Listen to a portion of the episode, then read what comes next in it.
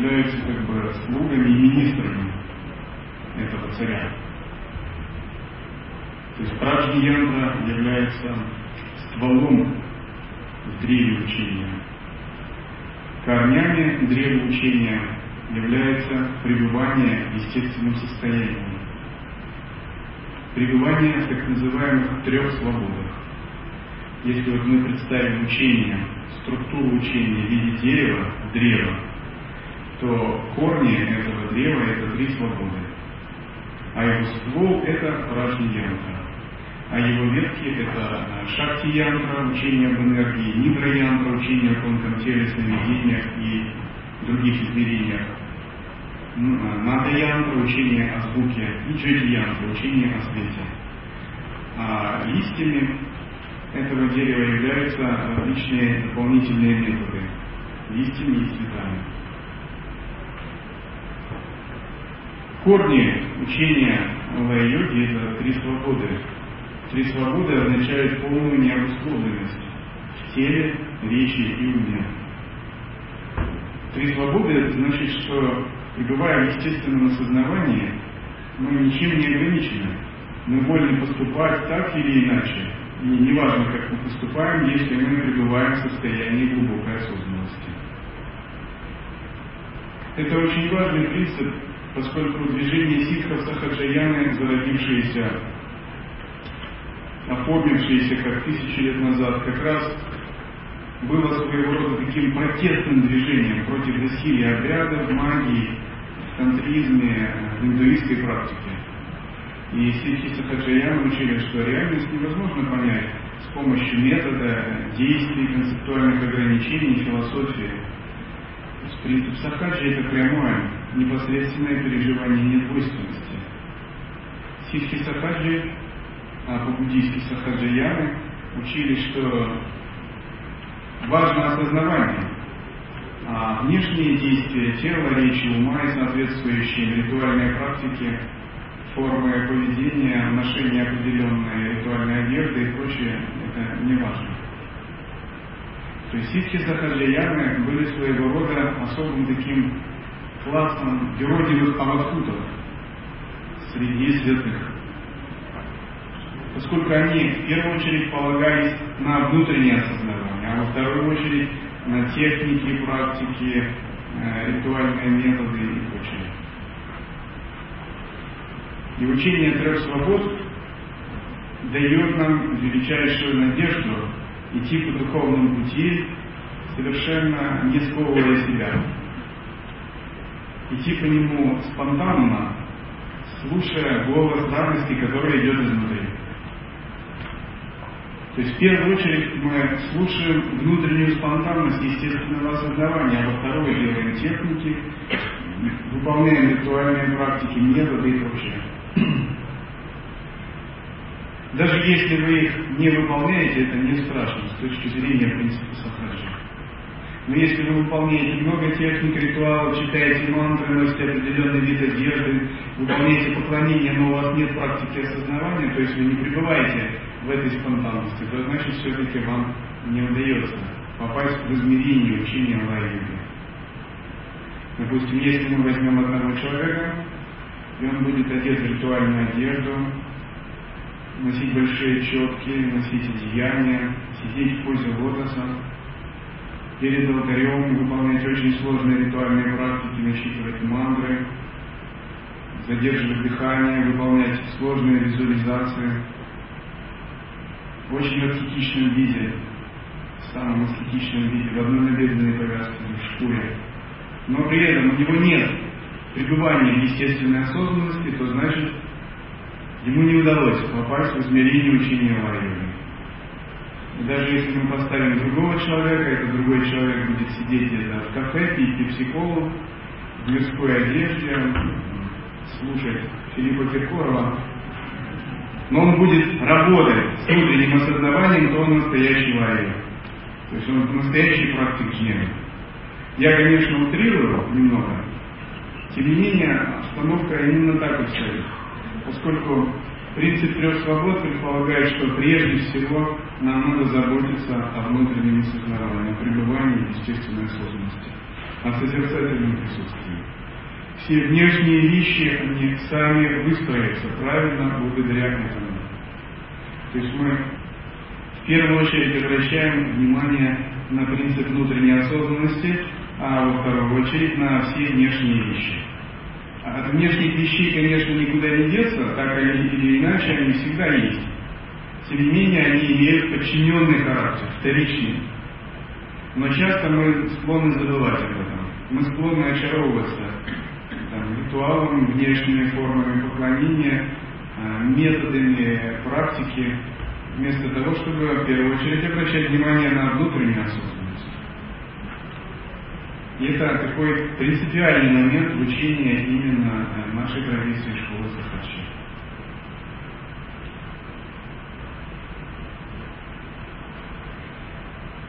Итак, само а, сам раздел Праждиянства учения мудрости делится на три части. Это учение о созерцании, учение о принципе божественной гордости и учение пространства или Шанхави Мудра. И три этих раздела мы изучаем и практикуем всю жизнь, поскольку они являются очень важными для понимания. Если мы вступаем на путь учения Лай-йоги, нужно досконально разобраться в этих разделах. Эти разделы не имеют ничего общего с такой умозрительной философией. Это практические разделы. Там ничего не говорится, кроме того, как нам заниматься практикой, как заниматься созерцанием, чтобы устранить свое невидение. Раздел созерцания включает в себя учение о санкальпах. Санкальпа – это такая практика, когда мы выполняем созерцание, удерживая внутри какую-то установку. И такой метод еще называется вайшнави мудра. Вот когда мы внутри что-то удерживаем, например, э, намерение видеть мир как иллюзию, сон, это санкальпа. Или когда мы концентрируемся на чувстве я, это тоже практика санкальпа.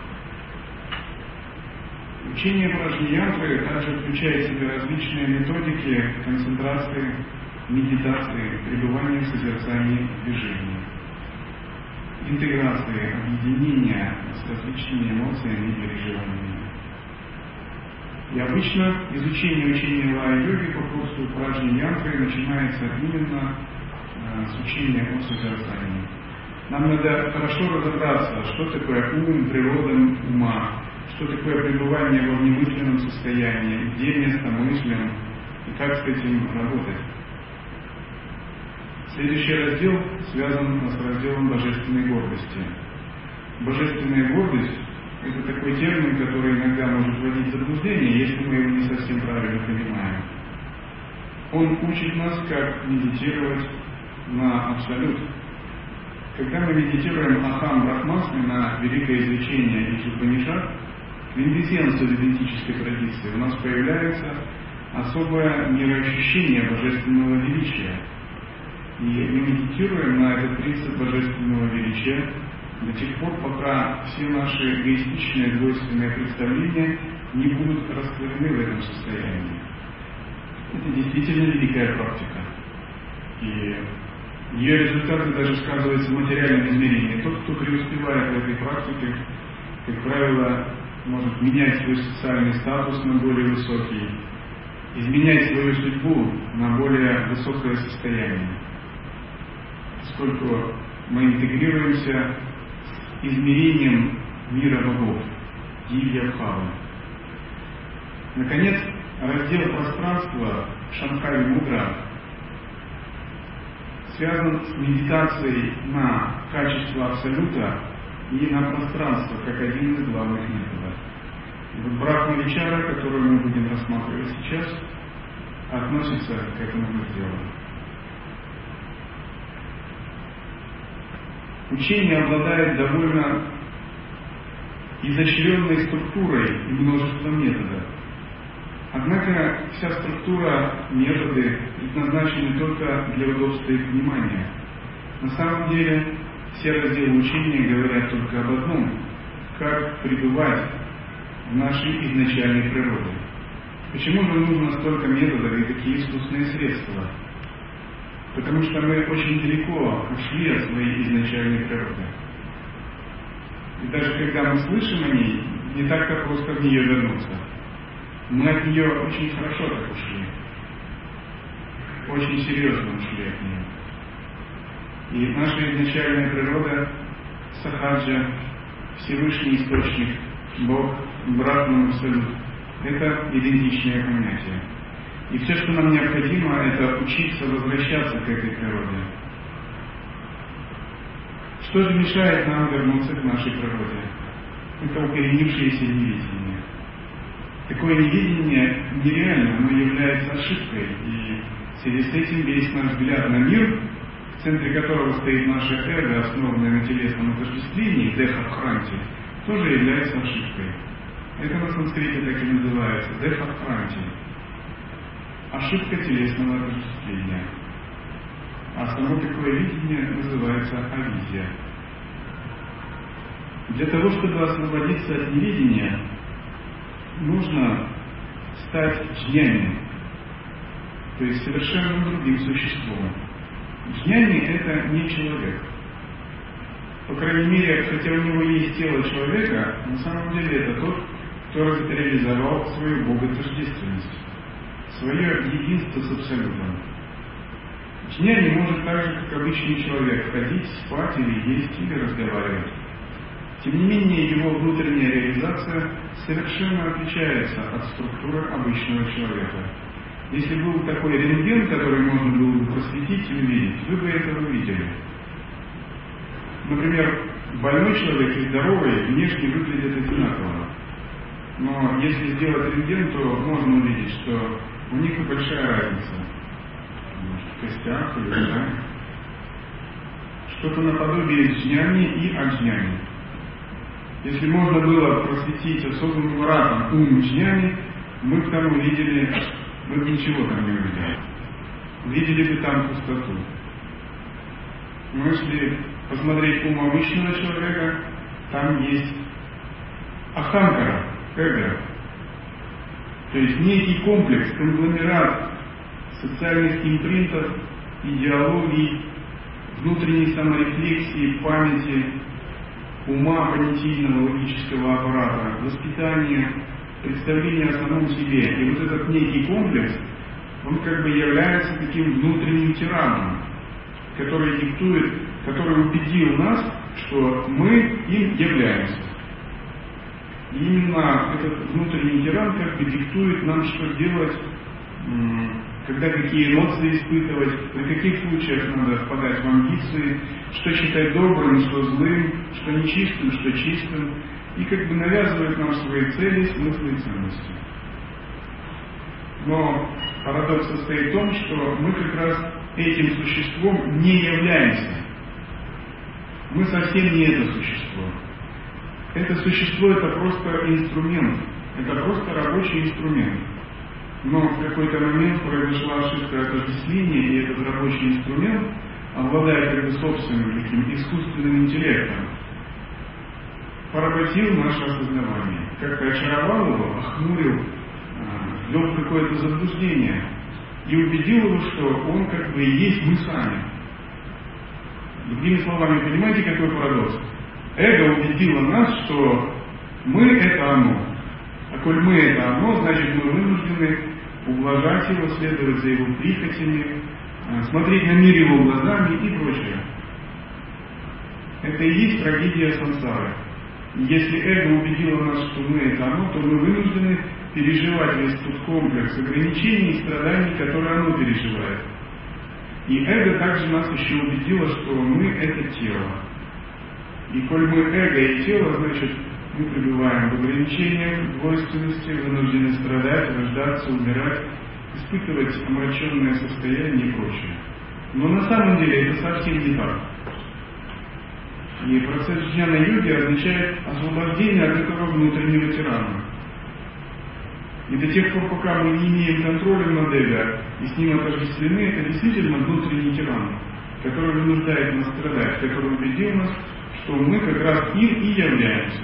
Когда мы совершенно свободны по своей природе, мы подобны пространству, мы находимся вне времени, мы не являемся телом, мы запредельны по отношению к уму, эмоциям, любым национальным, религиозным, половым, э, родовым и прочим ограничениям. Мы трансцендентны по отношению к этому.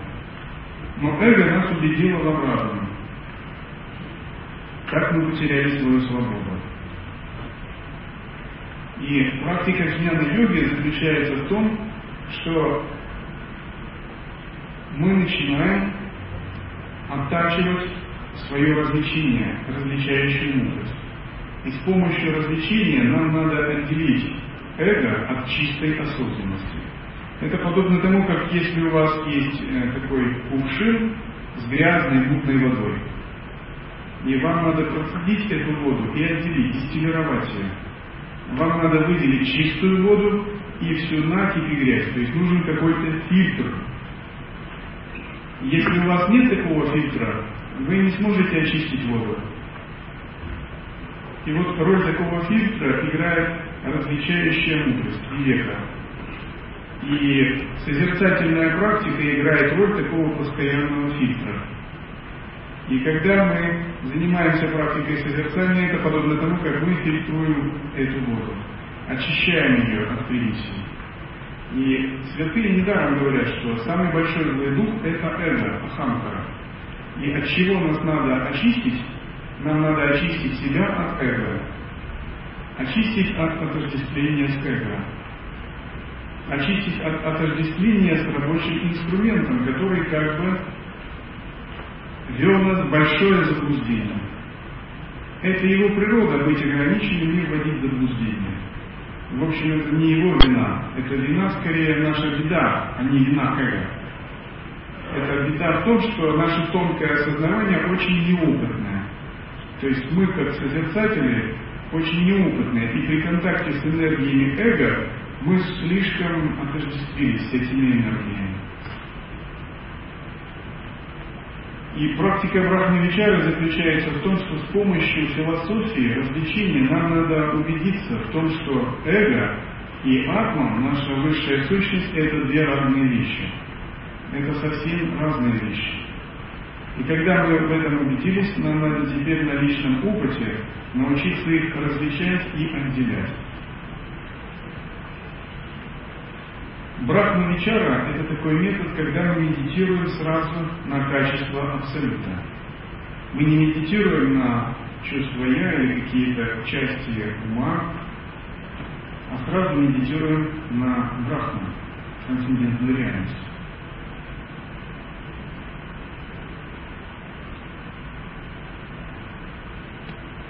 Итак, что говорится в Брахме Вичара Падеше? То есть наставлением по практике исследования Брахмана.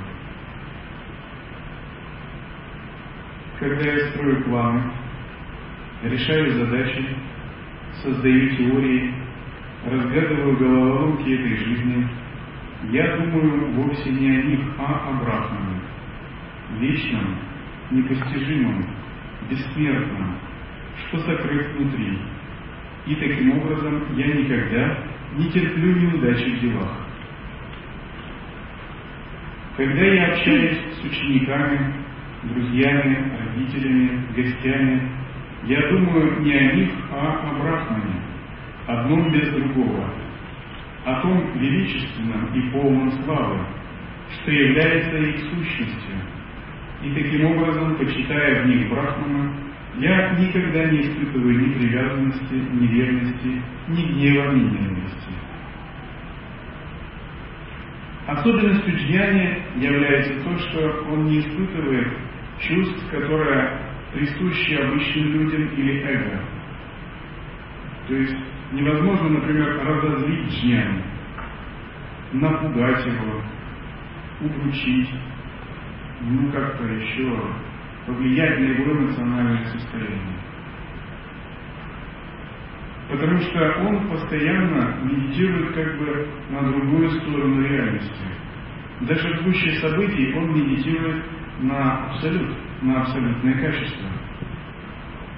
И даже когда он играет определенные роли в этом мире, у него не возникает эмоций по отношению к этому миру, привязанности и прочего. Потому что так называемый этот мир для джняни как бы не существует. Он подобен иллюзии, сну, миражу, эхо в горах, чему-то нереальному или второй луне. Например, если вы выйдете ночью на улицу и посмотрите в небо и надавите на глаза, то вместо одной луны вы увидите две луны в небе. Но все мы знаем, что двух лун не бывает, есть только одна луна. И этот мир для джняни, он подобен такой второй луне, которая возникает при надавливании на глаза пальцами. Джняни не особо переживает из-за этой второй луны. Почему так? Потому что с точки зрения философии Адвайты существует только один брахман, абсолют. И все, что проявляется, люди, деревья, облака, звери, все это на самом деле не люди, не деревья, не облака и не звери. Это единая сущность, брахман. Важно это понять. Например, с двойственной точки зрения кажется, будто я пришел на этот конгресс, и вы пришли на него. Мы пришли посмотреть друг на друга. Вы слушаете, я говорю. Но если вы так думаете, значит вы не джняни. Вы аджняни. А как думает джняни? Он думает так. На самом деле нет ни меня, ни других. Есть только Брахман, а все, что происходит, это его игра, лила. Мы есть единая сущность единый метаорганизм. Нет я, нет ты, нет меня, нет вас. Никто ничего не делает. Это Брахман играет своими энергиями. Один единый метаорганизм проявляет спонтанно свои игры.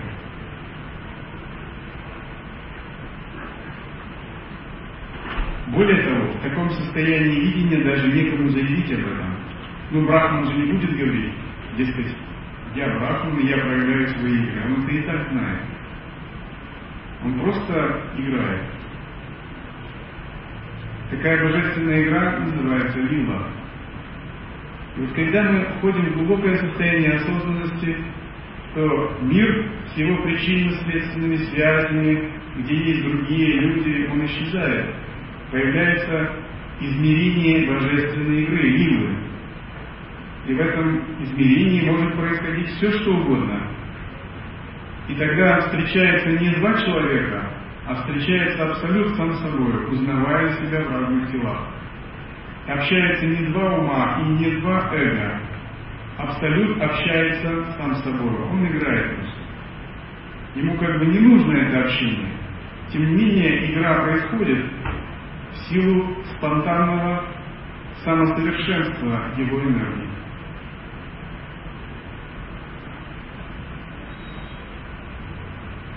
когда я вижу солнце, я думаю не о солнце, а о Брахмане, который есть суть солнца. Так же, как вода, суть всех рек, озер, морей и океанов. Поэтому солнечный свет для меня всегда благословение Брахмана, того, кто является источником всякого света, сам не являясь ни светом, ни тьмой. Когда я вижу битву, где люди, сражаясь и не щадя сил, отдают жизни за свои идеалы, я думаю не о битве, а о незримом Брахмане, источнике всех идеалов, одном вечном, неуничтожимом, бессмертном, который, играя, развлекается битвой. Когда я вижу очаровательные картины, формы, я думаю не о них, а о Брахмане, безобразном, бесформенном, не имеющем ни цвета, ни размера, что сокрыт внутри них. Вот такое видение, оно не характерно для обычного человека, так ведь? Оно характерно для мудреца, который постоянно пребывает в состоянии созерцательной осознанности. Если вы подойдете к обычному человеку и спросите, ну как, видишь ли ты брахму, что внутри закрыт? Скажет, не видно что-то. Потому что обычный человек, видя на гору, он видит только гору, видя женщину, он видит только женщину. Видя картину, он видит картину и больше ничего. Но в том-то и дело практика и созерцания, мы как бы понемногу тренируемся входить в более тонкое, другое измерение. И для этого надо научиться пребывать в обнаженном осознавании. То есть обнаженное осознавание это когда мы смотрим на мир прямо, минуя ум, рефлексию, не вынося оценок и суждений. И вот есть периферийная работа мыслей, связанная с понятийным умом манасом. Но вот сразу за мыслями есть состояние вне концепции. И если нам удастся понять, как выйти за периферийную работу мыслей и утвердиться в этом состоянии вне концепции, и какое-то время просто пребывать, не оценивая, не думая, или мысли на периферии двигаются, но мы не с ними. А вот прямо воспринимая, как ребенок, которого еще не научили рефлексии, думать, оценивать. Это вот начало этого состояния. Когда мы понемногу начинаем отбрасываться в состояние внутреннего центра. И когда мы видим реальность из состояния внутреннего центра, через этот внутренний центр мы внезапно начинаем прозревать, что внутри нас есть пространство осознанности. И вовне тоже есть пространство осознанности. Что в первую очередь мы едины со всеми объектами, людьми и существами через это пространство осознанности. И вот это пространство осознанности является сущностью всего, что мы видим. Оно является главным. А имена, формы, объекты – это не так важно. В этом пространстве все имена, формы, объекты как бы подвешены, они как бы плавают. Ну, как в океане плавают лодки, баржи, нефтяные танкеры, сухогрузы, авианосцы, торпедные катера, все что угодно, там маленькие лодки Кавасаки, все это плавает в океане. Но это не океан. То есть все это имеет некое общее единство через океан. А самым главным является океан. Таким же образом, это пространство осознанности святые часто сравнивают с таким океаном. А живые существа, люди, боги, демоны, духи, органические существа или неорганические, являются волнами этого океана. Эти волны постоянно меняют свою конфигурацию, появляются и исчезают. Но океан не исчезает. Состояние невидения начинается тогда, когда мы этого не понимаем, и мы смотрим на волны, а океан не замечаем. И тогда мы контактируем друг с другом как волны. И мы думаем, я вот такая ограниченная волна, я сама по себе, я вне океана. И думаем, что другой это тоже нечто отдельное, что вне этого океана. Это ошибка, основанная на телесном отождествлении. Дехахранти. И тогда люди, несмотря на то, что все они являются просто одним океаном, впав в такое омрачение, как бы опьянение сансарным отождествлением, отождествив себя с отдельной волной, испытывают все как бы последствия такого ограниченного состояния. Когда я слышу очаровательные мелодии, ласкающую слух музыку, я думаю не о ней, а о Брахмане, беззвучном, о том, кто является источником всех звуков.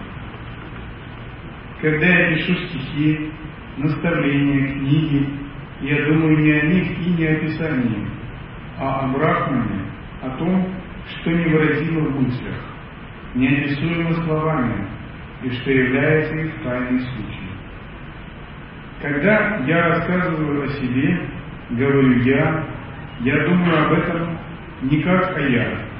Я думаю не о себе, а о Брахмане, в котором нет никакого меня. Нет личности, нет имени, нет рождения, нет смерти, нет действий, нет их плодов, результатов и последствий. Нет кармы, нет сансары, нет нирваны, нет освобождения, нет связанности. Таким образом, никто не может понять, кто же я на самом деле, кроме тех, кто видит так же, как я, являясь мною.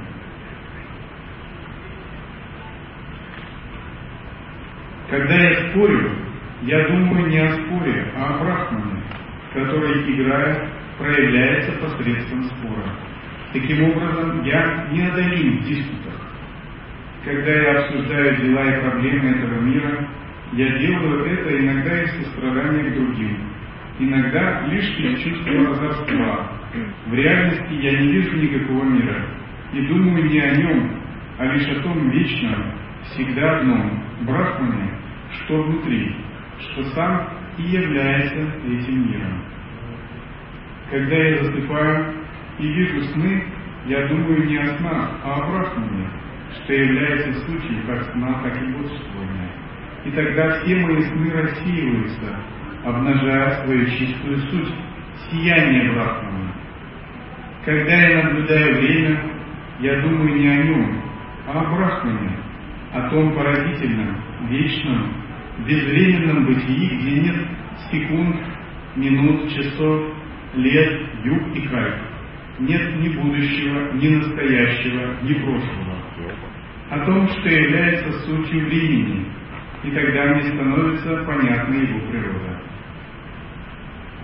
Когда я наблюдаю свой ум, полный разнообразных мыслей и идей, я думаю не о нем, а о Брахмане, что является его истинной основой, всегда чистом, свободном, вечном, непостижимом. И таким образом мой ум всегда чист, ясен и никогда не вводит меня в заблуждение. Когда я принимаю решения, даю слова, обещания и клятвы, я думаю не о них, а о том Брахмане, что является их подлинной сутью, и всегда свободен от всего. Таким образом, все мои слова и обещания тверды, нерушимы как алмаз, и всегда исполняются. Когда я знакомлюсь с разнообразными учениями, я думаю не о них, а Брахмане, что является их источником. Таким образом, я в совершенстве знаю любые учения еще до того, как я с ними ознакомился.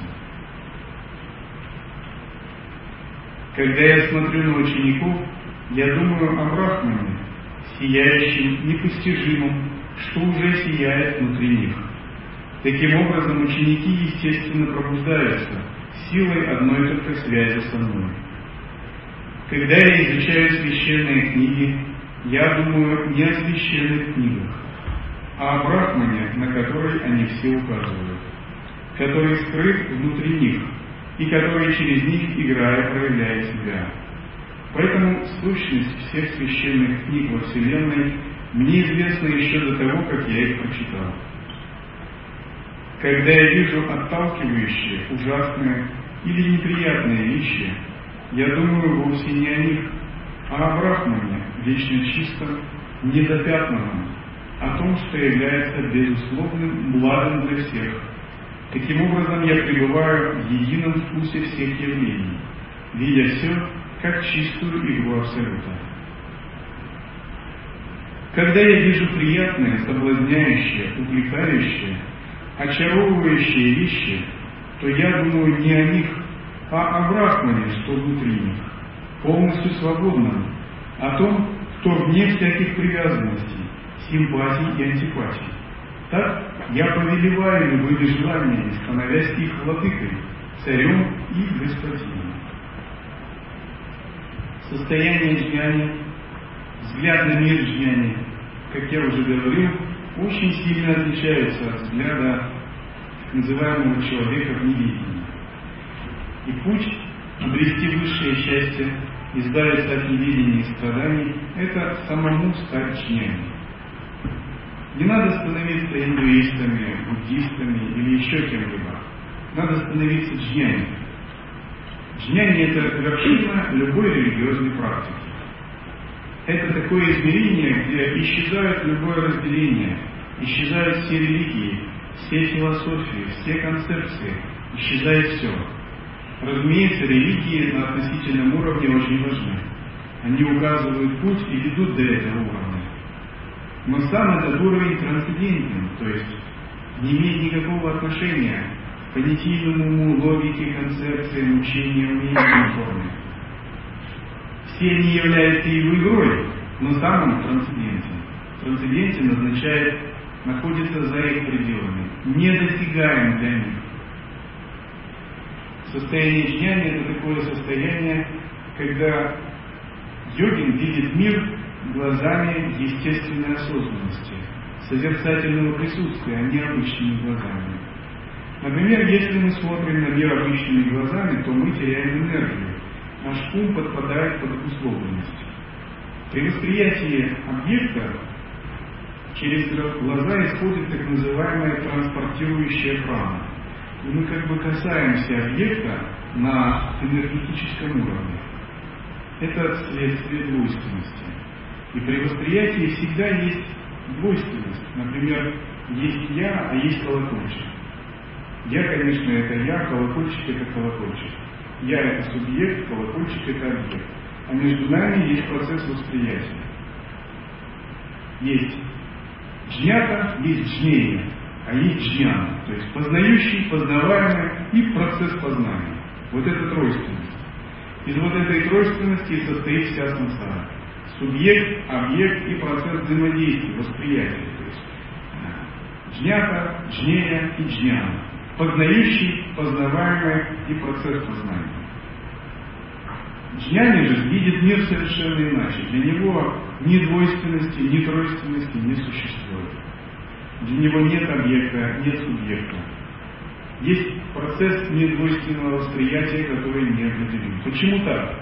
Чем же отличается джняни, пребывающий в сахаджи самадхи или созерцании, от обычного человека?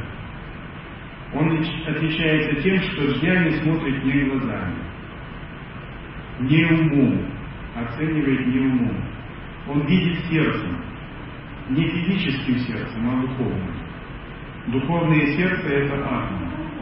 И если мы хотим стать жнями, нам надо научиться смотреть на мир таким духовным сердцем. Что это означает смотреть на мир не глазами, не умом, а духовным сердцем?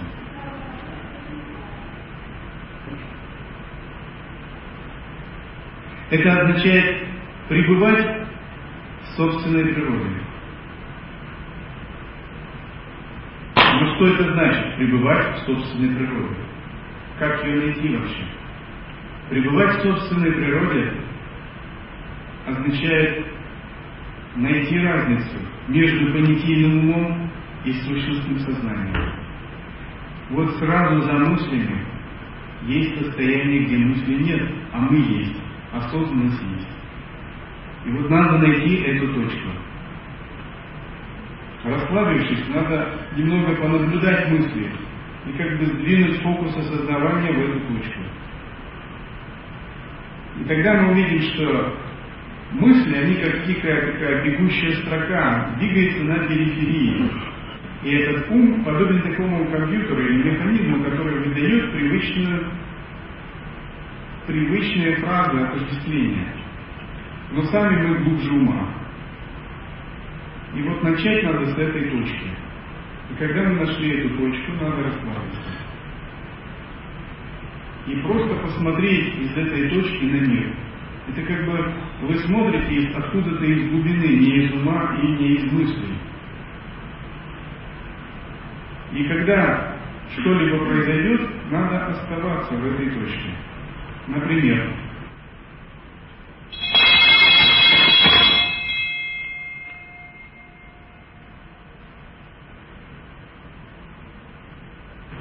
если вы смотрите на это из ума, у вас появятся такие ряд хаотичные мысли при восприятии звука.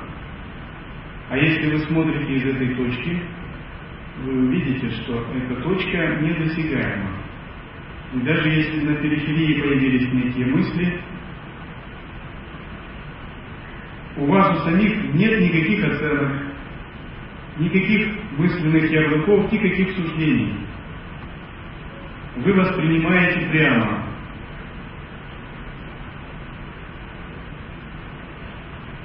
И вот взгляд на мир джняни – это взгляд из духовного сердца. В нем нет эгоизма, нет гордости, амбиций, нет страданий. Потому что все это функция эго и ума, а вы смотрите глубже. Это просто чистая, ногая, обнаженная осознанность. И вот начало созерцательной практики начинается с того, что мы проникаем в эту обнаженную осознанность. И когда мы в нее проникли, нам надо признать эту ногую обнаженную осознанность как очень важную, как такую, как свет жемчужина, и стараться ее не покидать. И хотя эго и ум будет нас провоцировать, отвлекать или завлекать, нам надо держаться этого принципа ногой обнаженной осознанности.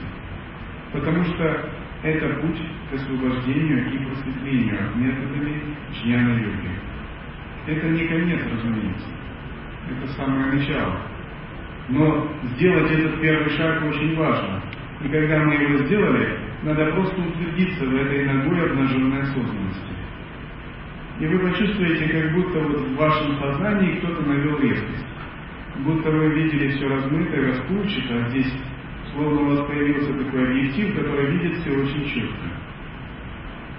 Вы почувствуете, как будто между вами и объектами появилась дистанция.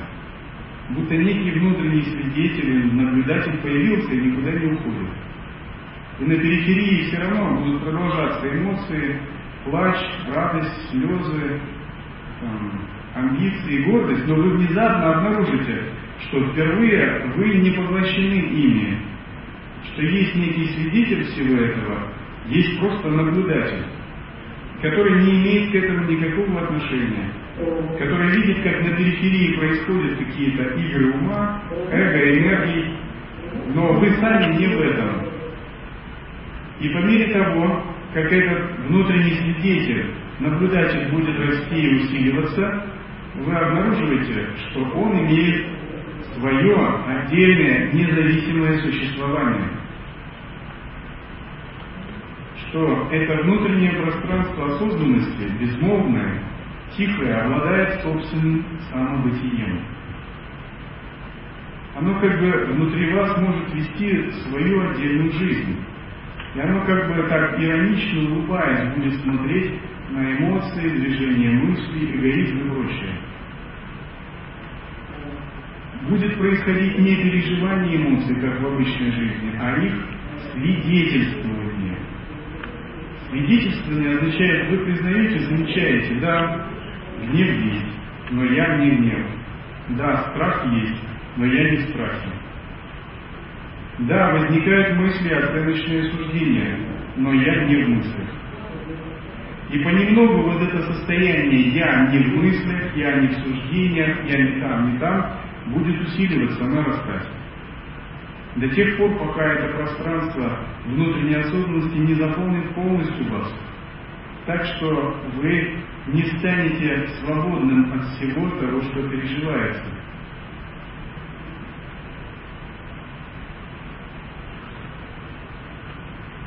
Когда мой ум, в мой ум приходит беспокойство, грусть, тоска или уныние, я думаю не о них, а о Брахмане, что играет внутри них.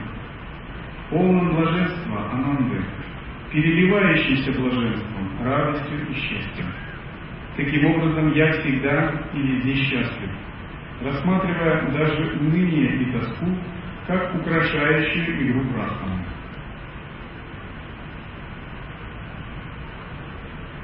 И вот этот внутренний свидетель, это внутреннее пространство является началом переживание Брахмана внутри нас.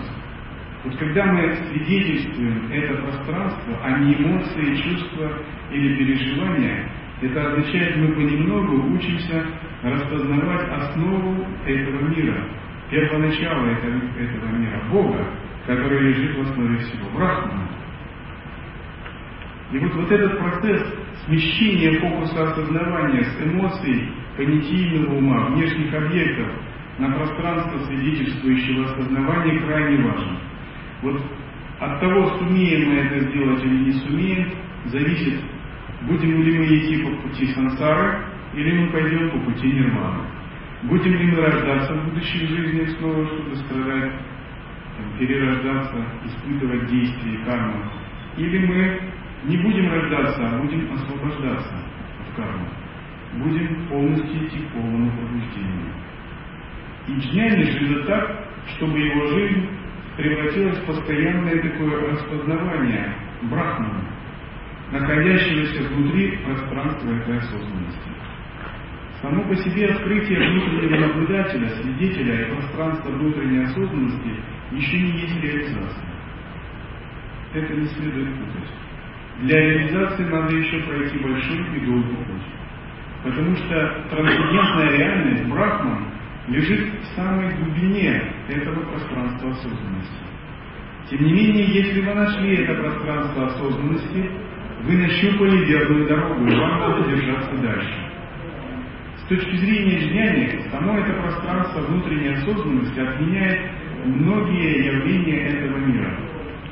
Например, связанные с логическим концептуальным мышлением, эмоции, эгоизм, гордыню, ненависть, гнев, амбиции и прочее. Потому что мы начинаем понимать, что дело не в этом. Другие здесь вообще ни при чем. Дело не в мире, а дело во мне. Начинается разворачивание ума вовнутрь. Истинный процесс вечера, самоисследования. Мы понимаем, все дело в том, насколько я могу пребывать в осознанности. То есть проблем нет. Есть только плохое осознавание. Вот когда мы думаем, что есть проблемы, значит мы заблуждаемся. Никаких проблем нет на самом деле. Есть только слабое осознавание и сильное осознавание. Сильное осознавание – мир счастья. Слабое осознавание – сансара и страдания. И для джняни все дело его жизни заключается в том, чтобы усиливать и углублять это осознавание. Раскрывать трансцендентную реальность, лежащую внутри этого осознавания. Таким образом, во все дни моей жизни, везде и всегда, где бы я ни был, что бы и когда бы я ни делал, не ел, не пил, не переживал, не говорил, не писал, слышал, обонял или видел, читал, касался, думал, чувствовал, включая этот настоящий момент, везде и всегда я думаю только о Брахмане. Так и ты поступай, о ученик.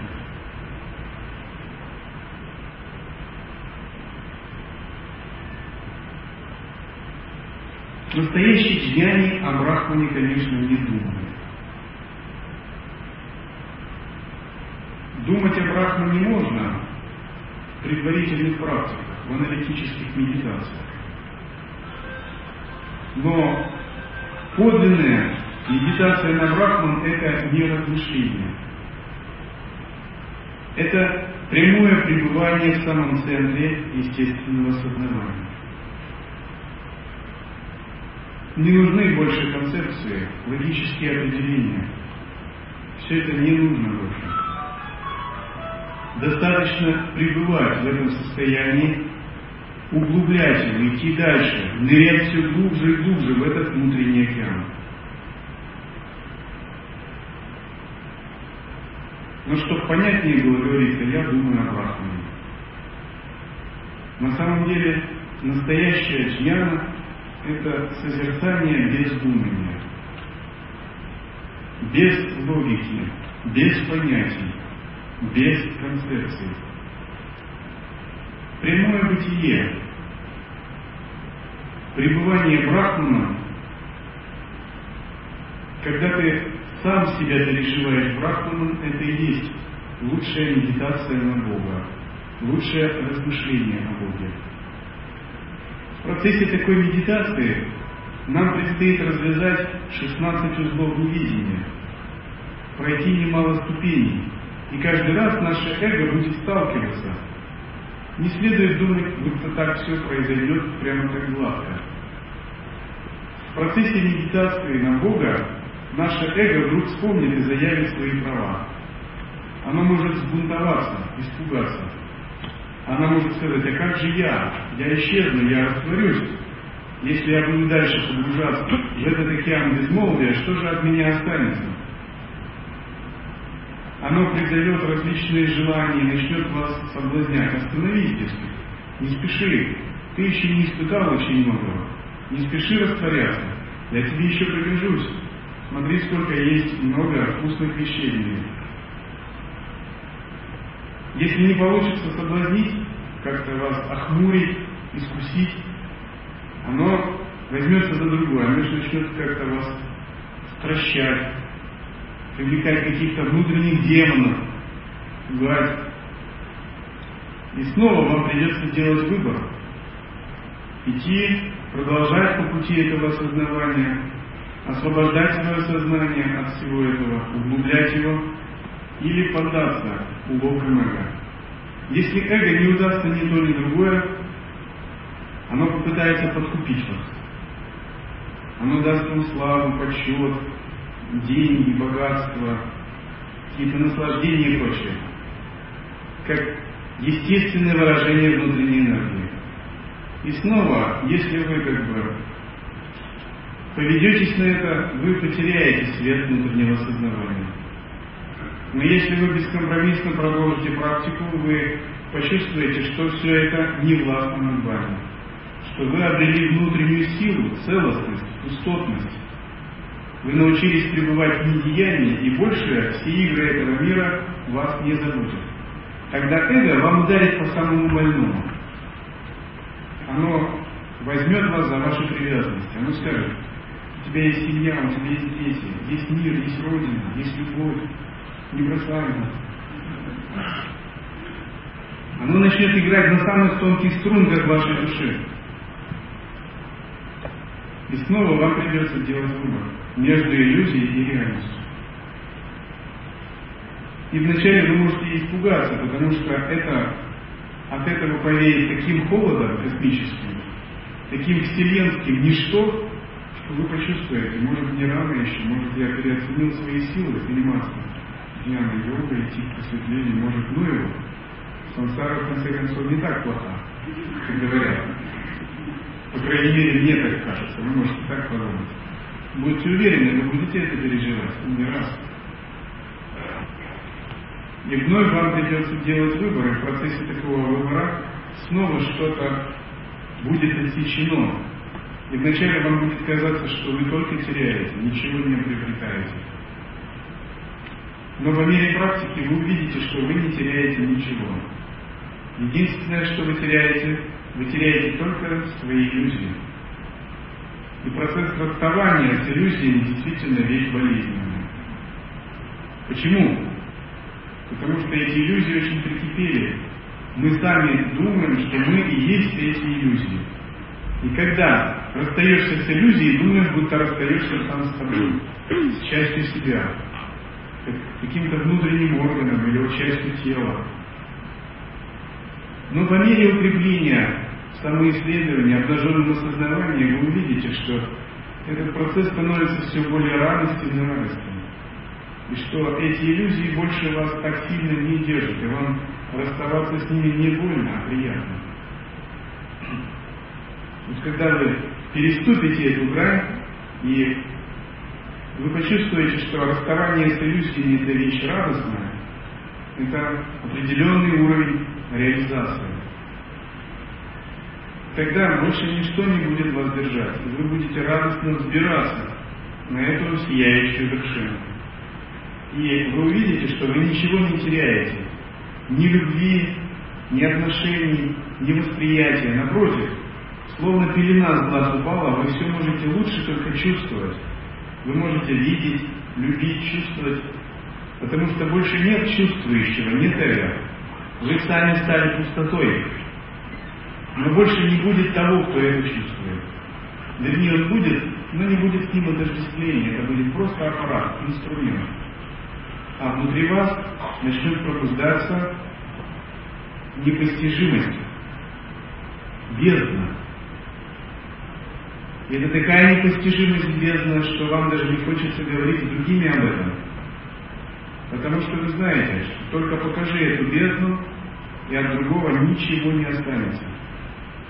Ничего. Ни пуха, ни перья.